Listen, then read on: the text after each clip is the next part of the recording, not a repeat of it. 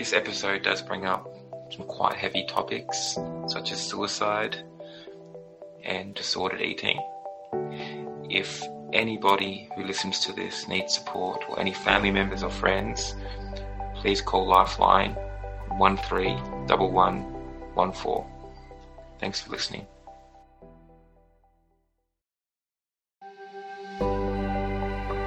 I'm Jason. And I'm Maddie. And this is Making Sense of Chaos.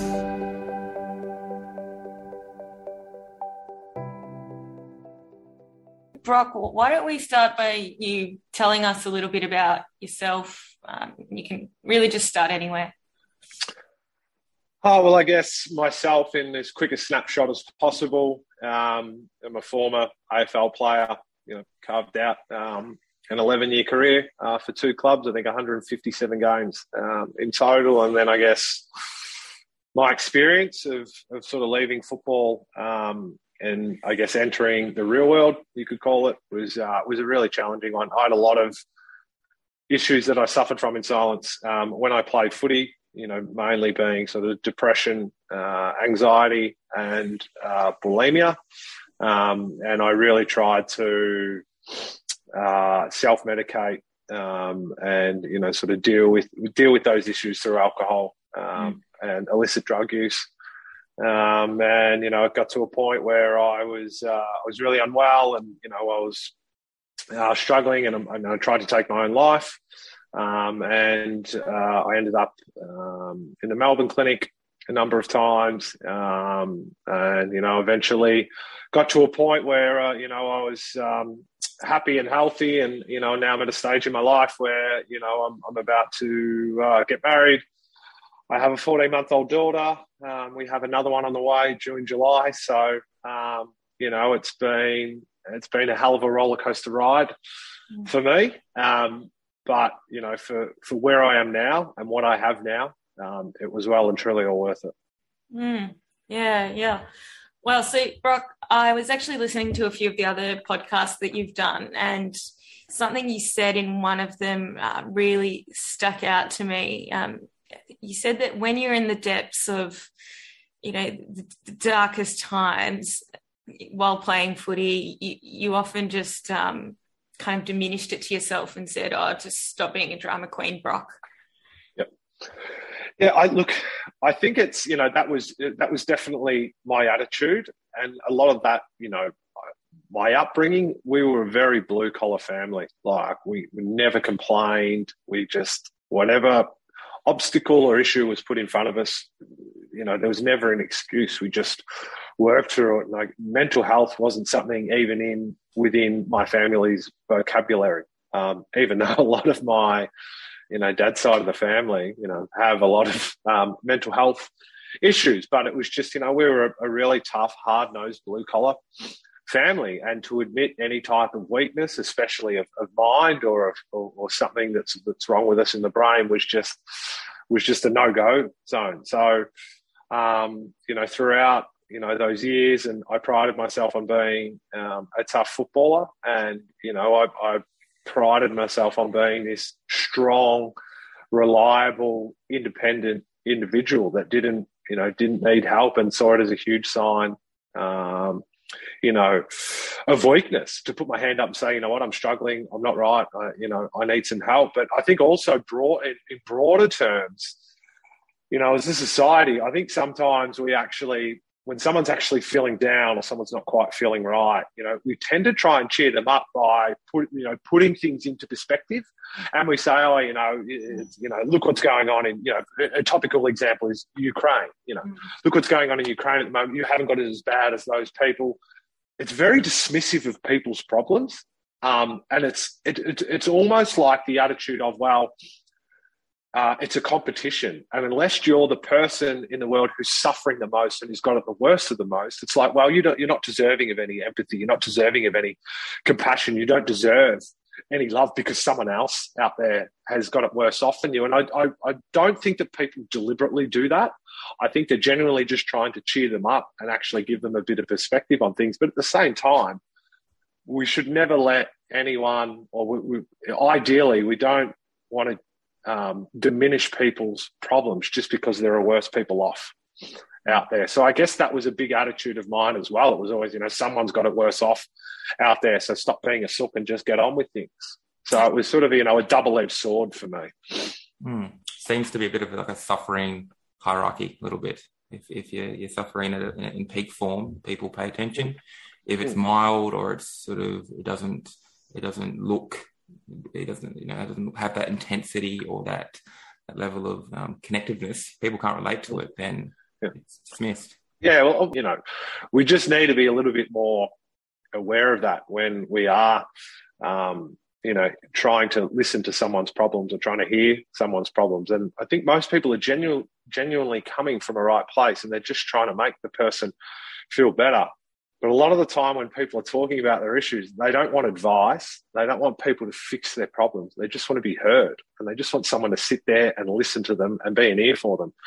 Um, and, and that was, you know, certainly one of my experiences as well, in particularly with with the males in my life. I think as men, we genuinely just try and fix things or we try and come up with solutions. You know, it's like, have you, have you tried this? Or maybe you should do this. Or why don't you just stop doing that? And, you know, my experiences of that was, was extremely frustrating, you know, because I was like, you know, you, are not listening to me. I, I'm not coming to you for advice. I'm not coming to you for you to come up with a solution. I just want you to sit there and listen, listen to what my problems are and try and be as empathetic as possible. Mm. Mm and and walk us through that like you, imagine there's sort of you had those two parallel worlds going on at the same time where you were playing footy um, at an incredible standard and then at the same time your mind was just you know, overwhelming chaos. If you can maybe take us back to that and how that felt how you went through that day to day. Yeah it was just a real juggling act. Um, and it was just you know, extreme highs and extreme lows. And, you know, you would, you were able to sort of put on an act only for so long. So, you know, I would come into the club some days and I would just feel like absolute crap. You know, I didn't want to be there.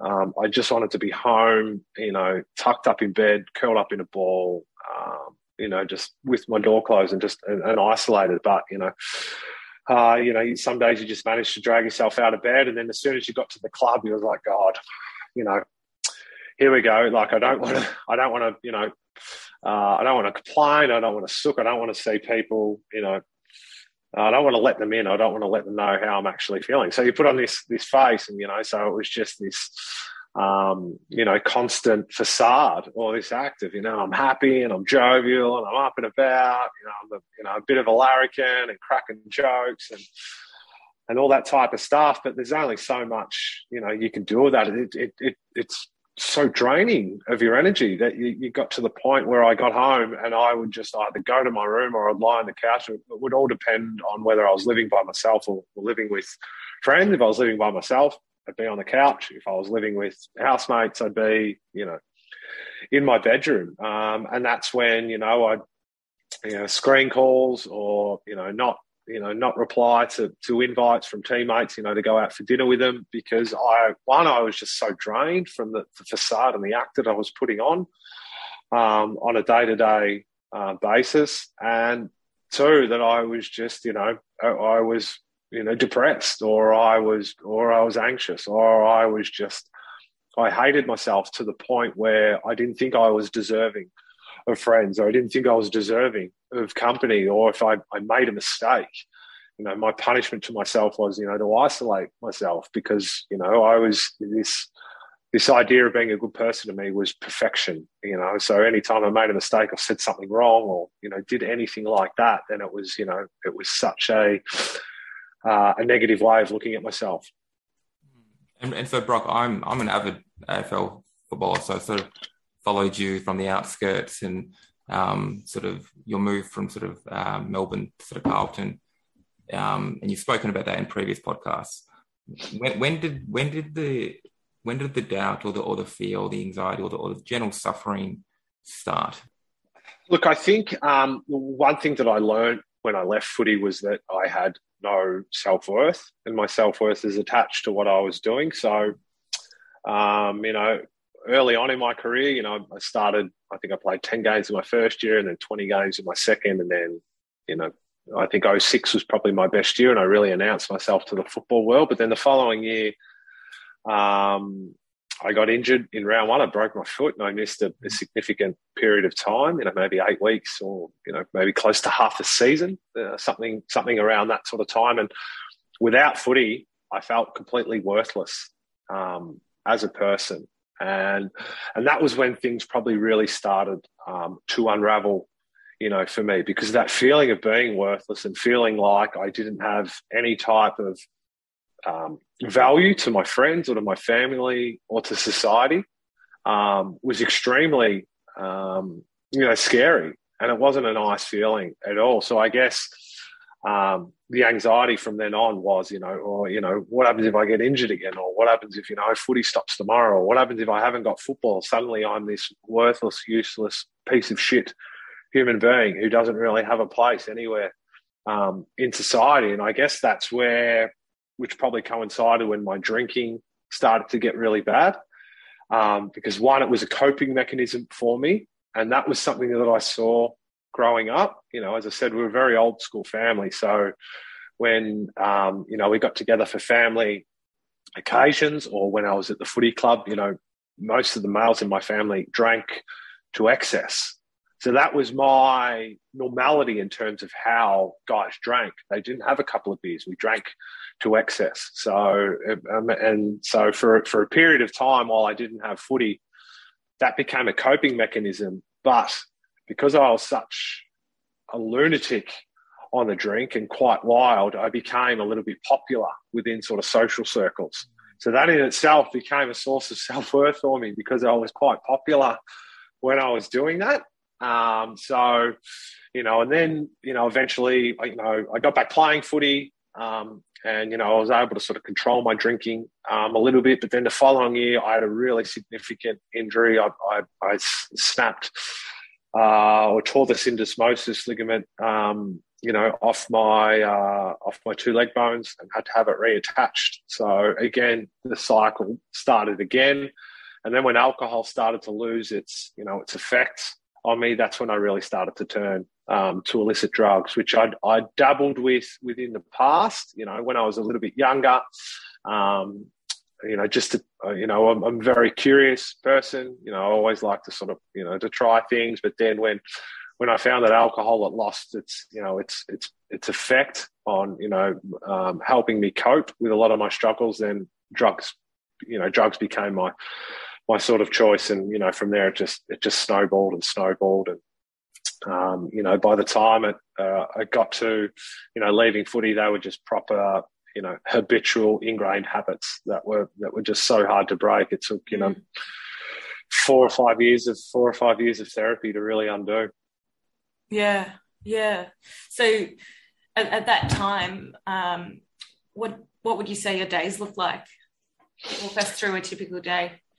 Um, yeah, so it would be, I mean, get up, go to training, come mm. home, you know, either isolate myself or, um, you know, if I was in a, I was in a good mood, I had, you know, really sort of fluctuating moods, which, which in the end I, I got diagnosed with bipolar in 2019 um, by my psychiatrist. Um, which, look, uh, to be honest, I'm not exactly 100% certain that that diagnosis is correct. But for the time, I think, you know, it, it, I, I, think I was more so just a very black and white or all or nothing person, mm. which might explain, you know, the, the, the, the, sort of the violent mood swings. But, uh, you know, so I'd go to training and either I'd come home and lie on the couch by myself and, and just stay there for the rest of the night and then, you know, get up the next morning and, and, and go to training again. But, but by the time sort of the weekends would come around when my sort of my off-field antics got to the, its worst. You know, if we played a game on a Friday night, it would be, you know, more times often than not, I'd be out after the game. Um, and then, you know, I'd go to recovery the next morning. And then after recovery was done, we usually had the rest of the weekend off. And that was, you know, my time to, to shine, you know, off field. And, you know, uh, a lot of the time I'd, I'd end up, you know, I'd go to bed at two or three on a Monday morning and get up, you know, and at six or seven and, and go to the footy club and, you know, attempt to train. And, you know, that pretty much was, you know, a big part of my routine for probably the last, you know, year or two. Um, of my career. That was that. So that was at Carlton last few years before. Yeah, well, I, I yeah, when, when, things got quite, um, you know, bad for me, weren't my time at Carlton because you know I, I finished up at Melbourne at the end of 2009. Um, I really felt like you know the source of my unhappiness was Melbourne, the footy club, and I just felt like I really needed a fresh change, um, and that a, that a trade was going to do me the world of good. But you know, anyone who's had any experience with you know with problems or issues of unhappiness knows that it's not you know external sources that are the, that are the, the mm. problem. It's you know it was certainly an internal thing. But you know I got to Carlton and you know I I trained like an absolute madman that off season. You know I had you know, I gave myself two weeks of rest, but then I just I just pounded the pavement and I just ran and ran and hit the gym and I I came to Carlton. I just wanted to make a good impression and um, I won the time trial on day one um, and set a really good example. But you know, by the time I got to round four or five, my body was just it was knackered and I broke down. Um, and you know, I, I, I barely played. You know, for the rest of the year, and I think by the time the year finished, my I had um, uh, both knees done twice and my ankle operated on um, again. So in terms of my fresh start, you know, um, you know, uh, this planned new start of you know getting a, a rejuvenated and, and getting a new lease on life just just backfired spectacularly. Um, and that made you know while I spent so much time out of footy that year again without football I felt worthless. And you know I think my drinking and, and drug use that was when it really got bad. Um, and then where did the um, bulimia come in? Yeah the bulimia came in uh, that that um, that off season. So I uh, I'd always struggled with with leg speed. Um, early on in my career, it wasn't that too bad. I was okay off the mark, uh, but then all the injuries just just uh, you know um, had its effect um, and took its toll. And um, my ankle was my ankle injury was really bad, and, and after that, my leg speed just diminished. Um, you know, something shockingly, and um, I, the coaches um, came to me and they really thought it was about you know lo- losing losing weight was going to help me with my leg speed, but but that sort of had you know nothing to do with it. It was just the way that I was designed, and you know I've got a, a tiny little ass. So anyone who knows anything about sort of speed or you know, when you look at it, the, the, the, fastest racehorses, they're usually the ones who've got the biggest, most powerful hindquarters. So I really just because of my body design, struggle with leg speed. Not, had nothing to do with weight. But they came to me and said, you know, we're going to, we think that you should, uh, you would benefit from from losing a few more kilos. Um, and I already like re- was really really quite anal with what I ate. Like I naturally weighed ninety kilos and I played at eighty five. So. I, you know, I was really like very strict with what I ate. So to lose another three kilos, I was like shit, like this is going to be extremely hard work. But because I was at the point at the point in my footy career where it was like, well, you can't have another couple of years like you did. You don't want to give the coaches any excuses not to pick you. So you've got to do it.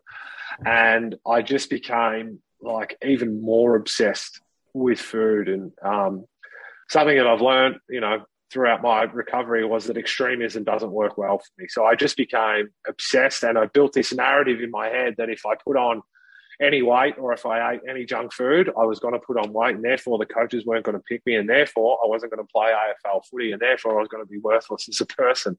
Right. So it started by you know because I was so strict with what I was eating, I was you know weighing everything, cutting every single bit of fat off every bit of food.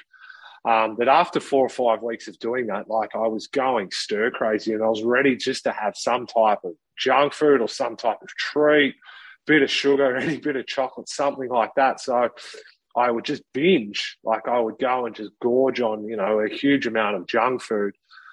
And then afterwards, I would feel so guilty about that that I would go for a, a 10K run or I'd go for a 15K walk. Um, but after a while, I was like, God, this is really time consuming. This is really having an effect on my energy levels, um, you know, because during preseason training, you're already doing a huge amount of work. So from there, I was like, well, you know, how can I get rid of with what I just ate um, uh, in the most quickest and efficient ways possible. So I started taking laxatives, laxatives was the first sort of step, um, I guess, in my eating disorder journey. Um, and I would, uh, I got to a point where I was taking 50 laxatives at a time. I would buy a whole pack and I would put them in a cup and I would, you know, I would um, eat a, a, shitload of junk food and then I would take the laxatives and then I would just be in the most extreme amount of pain, um, you know, for, for the next sort of 12 uh, to 24 hours. And then, you know, when that got a bit too much, I discovered that I could just purge, you know, all my food. And, um, you know, it became, you know, probably a, you know, maybe a, a once a, a, once a month thing to a once a fortnight thing to a once a week thing to a nearly a once a day thing. And it was usually at night, um, you know, because I was, you know, quite occupied you know, during the day, you know, and I, I, needed to eat breakfast, I needed to eat lunch. You know, know, training demands on us were quite huge, so I couldn't really do it then, and there were too many people around. But at night time, that's when I would really do it, and it got to the point where you know I was just in this habitual um, routine of having dinner and then, but then going and buying forty, usually 30, 40, 50 bucks maybe worth of, of junk food and eating it at home, and then um, and then purging it up afterwards. And and the the bulimia inside the bulimia, so to speak, what what function did that play? Did that did that almost cover up um, some of the sort of symptoms associated with, let's just say, depression, anxiety, sort of the the day to day struggle? Um, yeah, well, yeah, it usually consisted of, you know, because I was, you know, going out most week- weekends and, you know, um, a lot of the time, you know, I wasn't planning on um, using drugs, but once I got a few drinks in me, um, mm. that was when, you know, alcohol affects your decision making process, your risk reward decisions, you know, your inhibitions are down. So, once I got a few drinks into me, it was like, right, where are the drugs going? Oh, you know, I don't want this, don't want the party to end. So usually the early on in the week um, was consisted of me feeling like absolute shit and depressed and um, really low um, and really hard on myself, you know, because of, of what I just engaged in over the weekend. And then, you know, during the week, that was when sort of my eating disorder, um, you know, became sort of at the forefront um, mm. and really sort of took over my life. And, you know, so that was sort of the cycle you know, for me, for probably the next, you know, I'd probably say from sort of 2010, the end of 2010, probably toward, you know, probably 2016, you know, well, well after I, I sort of finished footy. Mm. And the the suicide attempt you mentioned previous, where did that, where was that in the context? Yeah, so I mean, I started having, um, um, I started having um, suicidal thoughts probably around sort of 2010. Um, you know, they were just sort of, you know, quite fleeting and they would come and go. But I remember in, in 2011, you know, when I wasn't, when I wasn't playing and, um, you know, I, there was a real intention. Actually, at, at, one stage, it was the middle of footy season. I wrote out a note. I locked myself in my room, um, and there was a real intention there um, for me to do it. But I remember my dog, um, you know, scratching on the door and you know, really trying to, to get in. And, and that was something that stopped me um, at the time. But, you know, that was probably the, the closest I got to, um, you know, before I finished, you know, playing footy. But I guess when I finished playing, that was when things got, you know, really bad. And I, I you know, I fantasized about it. I thought about it, you know, almost on a daily basis for a good um, two or three years, and then uh, you know, 2017, I was I was putting so much pressure on myself to climb the corporate ladder to succeed at uni. You know, because I was starting out at entry level positions, my self worth was was tied to that. So I, I, I felt like I was a, a sort of a shit kicker mm. in life, you know, because I was a junior analyst and I was a first year uni student. So I was studying full time, I was working full time, I was playing footy at the time. I was putting all this pressure on myself to succeed. Um, and it got to the point one night where I, I, think I had three uni assignments due that week. I think I had four or five um, analyst reports for work due that week. And I sat down. I'd been drinking all day at my sister's football grand final. I'd gotten home. I'd had I'd gotten into a big fight with my partner at the time. Um, you know, about my drinking. I was really trying to hide it, you know, pretend like nothing was wrong. But you know, she saw right through that. Um, and then I went upstairs and I went to work on one of my uni assignments, and I just sat there and I looked at my computer screen for 20 minutes, and I just had nothing. And it just came to me. I was like, I just I can't do this anymore. Like, like I'm, I'm sick of feeling like this. Um, you know, I'm, I'm just, I cannot do life anymore. And I, I wrote out a note to my parents, um, you know, and I think, I think I said something along the lines of, you know, um, I'm sorry, but I just can't do this anymore. I'm sick of being who I am. And I, um, yeah, I, I, I attempted suicide. Um, I was very lucky that you know I was found um, when I was, and I spent the next uh, few days in ICU um, at Vincent's Hospital, um, and then the next sort of three or four days uh, in the general ward, um, and then I checked myself in um, to the Melbourne clinic, and I guess you know that was my my you know my I guess not my first experience at suicidal thoughts, but definitely my first attempt and it was my last, um, thankfully. But um, I still had sort of suicidal ideations for probably maybe 12 to 18 months um, after that until I really until I really addressed the core of my issues, which was which was my self worth um, and my um, my attitude towards myself and my self compassion and my self love. Mm. Well, thank you so much for sharing, Brock. I mean, I, I can hear still the pain in your voice around going back there. And I imagine it's so difficult to, to think about yourself at that time. Um, I imagine your relationship to yourself at that time was was in a very different place to the relationship that you you have with yourself now as well. Yeah, yeah, know. I, I think that's probably the big reason why I still get emotional about it is because I, I, I really find it hard to identify with how I was feeling at the time because I'm in such a good place now and I'm and I'm happy and I'm healthy. Um, you know, and I've got an amazing partner, an amazing daughter, and an amazing family and support network that I really struggle to identify with how I was feeling, and I I I, I can't actually sort of put myself in that situation again. So when I when I sort of get quite emotional about it, it's a real, um, you know, it's a, it's because I just I feel so much for myself at that time, you know, because of because of what I was going through and and and how I was feeling and what I actually did. I can't I can't actually imagine myself doing that right now. So for me to actually do that at that time or attempt to do that you know, says to me I was really hurting and really in a bad place. Um, and, you know, that I could, you know, if I could, could go back and, you know, and give myself a big hug, you know, um, I, you know, I would. So that's certainly where that, you know, all those emotions, um, you know, come from is that, you know, that, that, that struggle to identify with who I was and where I was um, and how I was feeling at that time. Mm-hmm.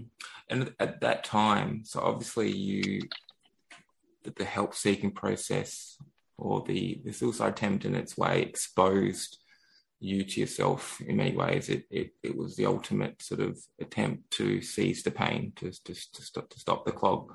But with without that attempt, you, you, you know, your life doesn't pan out the way it has, or, or, or, or, you know, what role did it play? Yeah.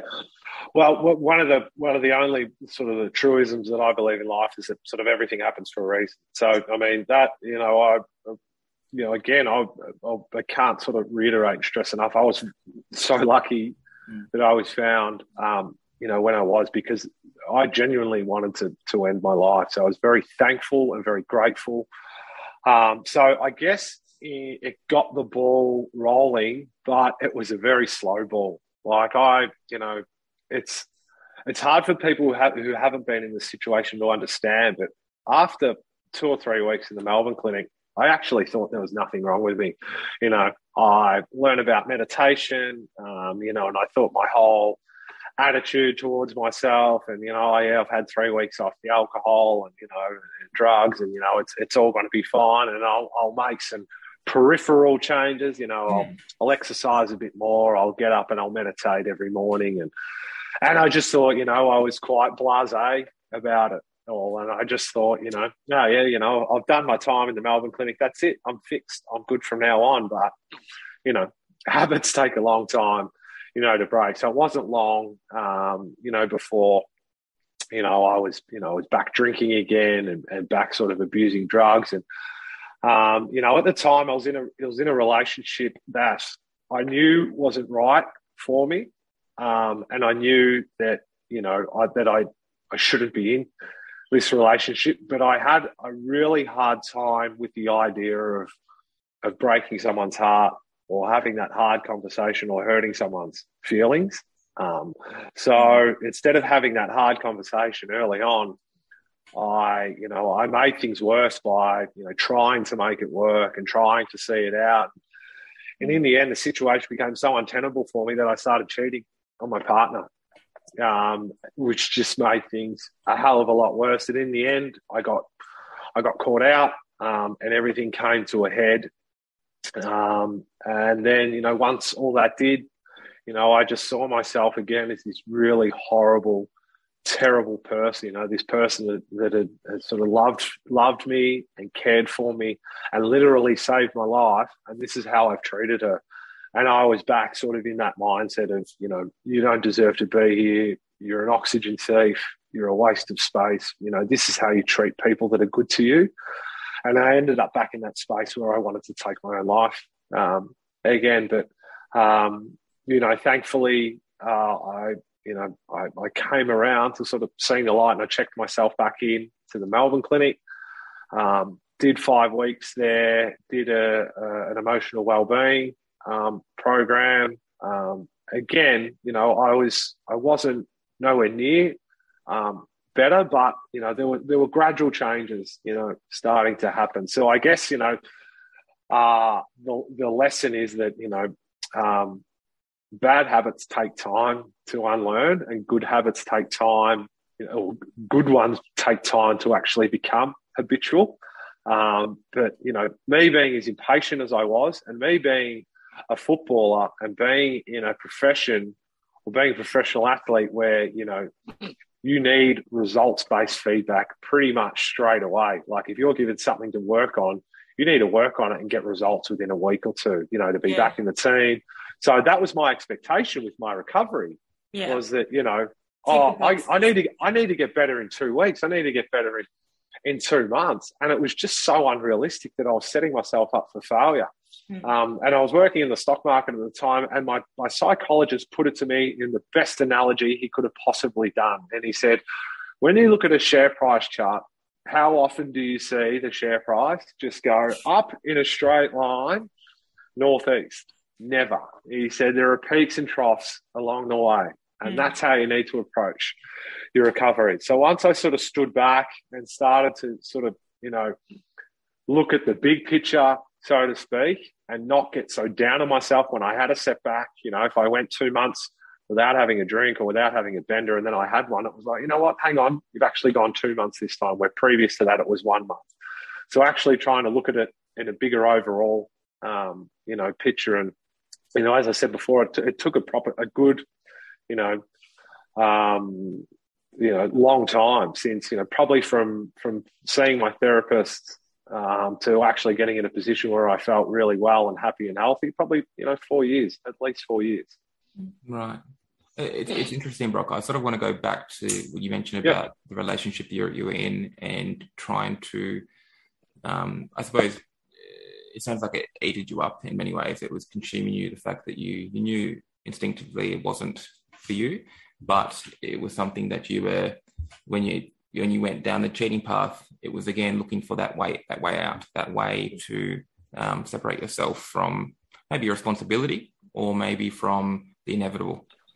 Yeah, I, to be honest, I think at the time, I mean, the, the, things were so bad in our relationship that we just there was no sexual activity at mm. all you know, at all. So, um, so I guess, you know, I think initially that's where it sort of stemmed from, but I think, you know, maybe subconsciously, you know, it was giving myself, you know, a way out or, you know, a, a reason or that I wanted to get, you know, sort of found out. Um, so it would give me a, a genuine reason for it all, um, to, to end. But I mean, the, way that I was looking at it initially was, you know, if I break this girl's heart, if I break up with her, um, you know, and, and cause this big rift, then then I'm a really bad person, mm. you know, for causing someone's feelings to be hurt or breaking someone's heart. So in my mind, I was justifying it by, you know, I'm, I'm keeping her happy when in reality that wasn't the situation. So there was no logic to my thinking mm. at all. There was no actual rationale. It was just so far, you know, uh, irrational um, and so illogical that I, you know, again, I was like, you know, how are you actually thinking like this? Like this, just, you know, you've made problems so much worse. You've made the situation so much worse that, you know, having that hard conversation initially just would have saved so much pain, you know, mm. further down the line. But, you know, my, my way of thinking and at the time was just, you know, completely irrational and of, and of, of someone who just, you know, wasn't really well. Mm and and those hard conversations in general, you know, being in the in that AFL system, how often do they actually happen, regardless of like personal circumstances yes. in the football club? They happen all the time. You know, I mean, and, and, you know, as a as a player, you have to learn to give feedback, and you have to learn mm. to receive feedback, and it's you know, at times it's quite brutal and quite honest, but it's all based around um, performance. And you know, I, as I said, I grew up in a very hard, uh, old school and, and blue collar type of family. That you know, my my dad never pulled any punches. He always spoke his mind, and he always told me how he felt. So that you know, that was never an issue for me, sort of giving or receiving feedback because it was all based on you know performance and the betterment of a player and the betterment of a team. But where I struggled with translating that um, or the parallels into a relationship was, you know, telling someone uh, honest feedback for performance was was was different, you know, to to giving someone honest feedback and, and breaking their heart. So, um, so that's that was the way that I looked at it. Um, um, and even though it was, you know, completely um, illogical and completely wrong, um, that was, you know, that was, was the time. That was how I justified it. Mm. Yeah, it strikes me as like I don't know this is accurate or not, but it, strikes me as avoidance of pain. You know that that's something you did in other contexts as well.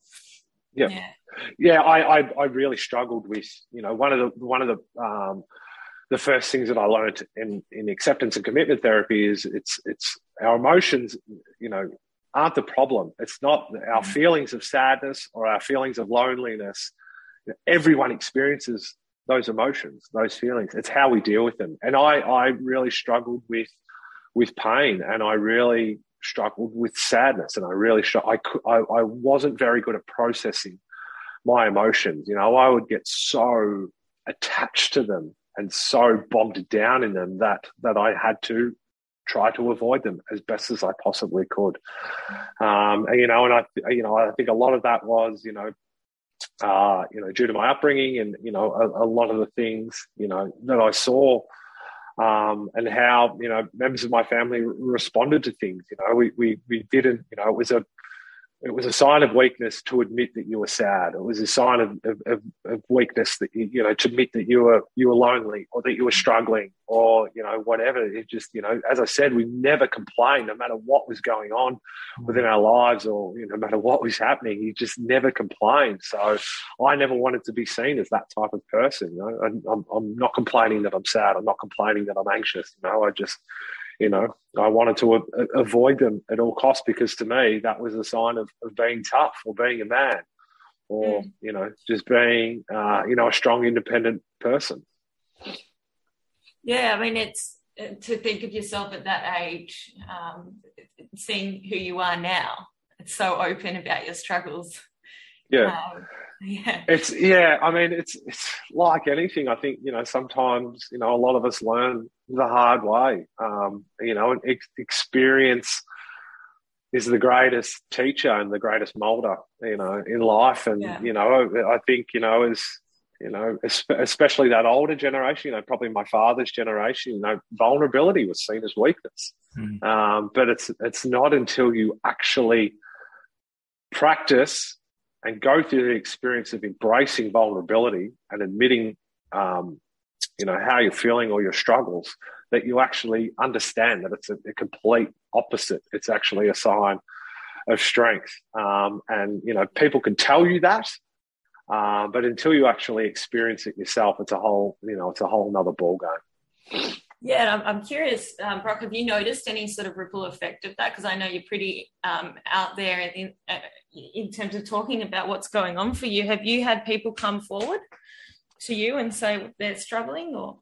Uh, look, I've had, you know, I've just had random conversations, you know, with with guys. Uh, it was one day a, a tradie came around to fix something at our house, and you know, he sort of texted me afterwards, and you know, we we had a little bit of back and forth, and you know, he just he opened up about, you know, he, he listened to a podcast of mine, and it was very helpful, mm. you know, for him, and um, you know, just you know, and I think that you know, for me, just really reinforced um, the importance of just just being open and, and being honest. Um, and you know, I think I, I, always spoke to my psychologist about you know once I felt like I was in a position where I felt strong enough and where I felt you know capable enough that you know I, I did want to speak publicly, um, you know, about my issues because it is such uh, a problem, in particularly in the in the male um, you know environment. I think you know we're overrepresented in the suicide numbers. Um, you know, where, uh, you know, it, in particular when we're talking about, you know, eating disorders, I think we're underrepresented in the numbers, even though those figures are, are probably realistically higher. So just being, you know, being in a, in a, you know, a public figure and having the, the platform and, and having the resources to, speak publicly um, about that was something that I felt was was important to me. But you know, the, the, the surprising thing for me has been um, the really sort of cathartic feeling, um, you know, the experience of, of, of um, you know, of those feelings and, and how, how much of a big role it's played in my healing as well. And being, you know, being vulnerable on a bigger stage rather than just in my, my inner circle and with my psychologist had really caught me um, by surprise. And I guess that was probably the last little piece you know, of my recovery journey um, that that I didn't quite expect. Um, so that's been, a, I guess, a nice, real sort of um, pleasant surprise um, as well. And you know, I think you know, for a long time, you know, I built up this narrative in my head that that talking about it was somehow going to emasculate me, or it was somehow going to feel really bad talking to someone about my issues. But once you go, you go and see your psychologist for the first time and it's but the best way to describe it for me is just going in and taking one big emotional dump. Um, and doing that, I, afterwards, I walked out and I was like, "Oh my god, you've been worried about this for so long. Like, how yeah. good do you feel yeah. right about now?" So, and you know, the next, I guess, progression for me was, you know, not waiting, you know, until you know uh, a week or two weeks until my psychologist, you know, actually talking about it to people within my inner circle and my inner sanctum and you know the people close to my life so you know if i was feeling you know a, a build up of emotions on a day i could talk to my partner about it or i could talk to my mum about it or you know i could talk to my sister about it um, so that was sort of the you know the progression from there i guess mm. and it, when you are talking to the your loved ones about it are you doing it for, from a you know uh, a dump perspective? Are you doing it to just get it out, or are you, are you looking for some level of feedback or some sort of security within that?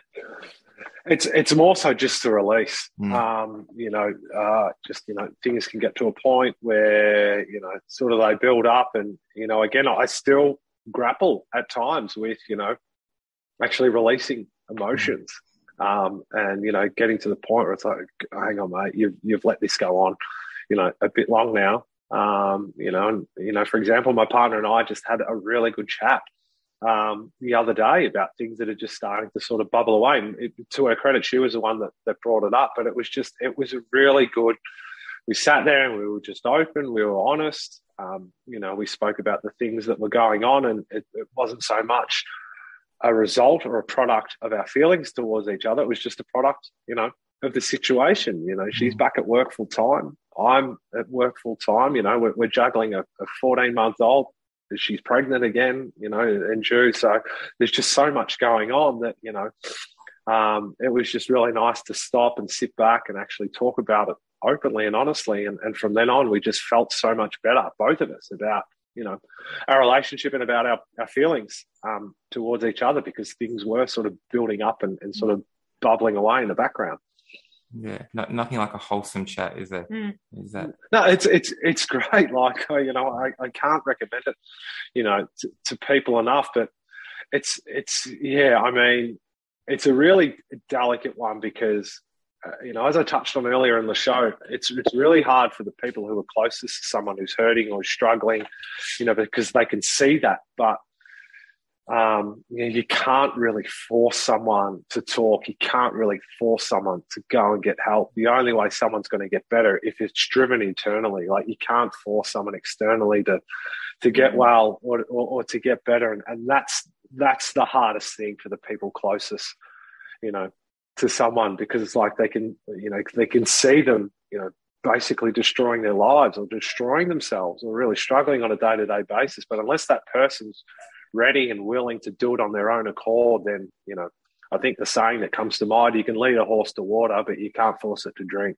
Mm-hmm. And that's pretty much the same with, you know, you can have, you, you know, you, you know, the, the, plethora of resources around you, but if that person's not ready to get help, then, you know, it's for naught.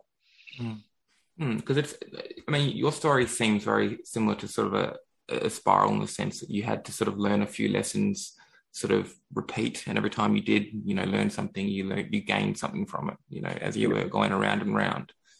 I suppose you know part of moving forward and being able to have these open conversations in a in a men's sort of forum do, do we need an element of suffering an element of acceptance of suffering to, to know that sometimes that's the only way we can really sort of unleash unleash those conversations to unleash the beast inside unleash the fears that we have yeah i think so. Like pain and suffering and and and negative emotions you know they all serve a purpose you know that, that, that, we have them for a reason. They're actually there to protect us or they're there to, to warn us.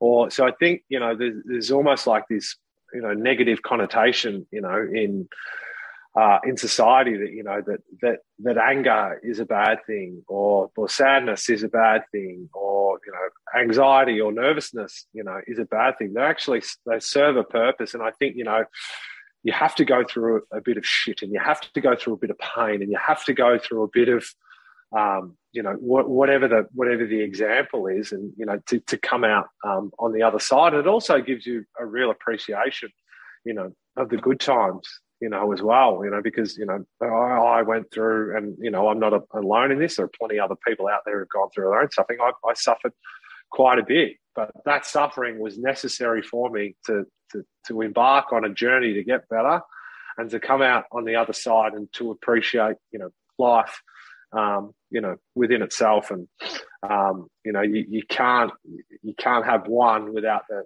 the, mm. the opposite, so to speak. You know, you, mm. you, you can't have happiness, you know, without sadness, or you know, um, you know, you can't, you know, I'm, I'm, I'm what what I've got right now, as I've, I've, touched on with my partner and my kids, like, you know, I'm in a completely vulnerable position in a sense because you know that potentially could get taken all the way from me. Yeah. Mm. But and I would be left in a horrible position, but mm. it is worth it a hundred times over because of the what the, what I'm experiencing you know, right now. So if you don't want to, you know, and I guess, you know, if you don't want to, you know, feel sadness or if you don't want to feel hurt or if you don't want to feel any of those negative emotions, so to speak, then, you know, it's, you can shut yourself off. You can put yourself, you know, you can, you can choose not to be in vulnerable positions, but you choose to shut yourself off to all the great mm. emotions, happiness, joy, um, you know, catharticism, you know, uh, you know, whatever the good emotion is. So, um, you know, that's been a, a real learning experience um, for me as well. Mm-hmm. And that's what we've learned through doing this podcast is that life is just a paradox. You know, there's there's no pain without pleasure, mm. and there's yeah. you know it's it, it's it's so layered. Um, mm. And I, I think that you know I want to thank you, Brock, um, for, for, for coming on and yeah, um, really... it's been amazing, Brock. Yeah. Thank you no, so much. Yeah. Thank no, thanks for having me. And um, you know, it's it's still it's still very therapeutic for me to talk about. You know, and I, I went through a period after I opened up, you know, publicly that I, I went on the podcast, you know, sort of trail, and you know, I haven't done one for a while. So it's it's again, it's nice to you know to talk about it. You know, if it helps one person, then it's been then it's been a good thing. So you know, good on you guys for, for doing what you're doing as as well because you know you're bringing you know a lot of serious issues and helping, I guess, unmask you know a lot of the the common misconceptions about mental health, about eating disorders. Um, you know, thanks for having me on, and, and good on you guys for doing what you're doing. Thanks for listening to our episode with Brock McLean. If any of our audience has any reflections or thoughts on our episode, please feel free to leave uh, a message or DM us on our Instagram, is found at, at Making Sense of Chaos. Or alternatively, you can leave a review on either Spotify or iTunes. It really helps our channel being seen, and um, we just appreciate that immensely. Thank you.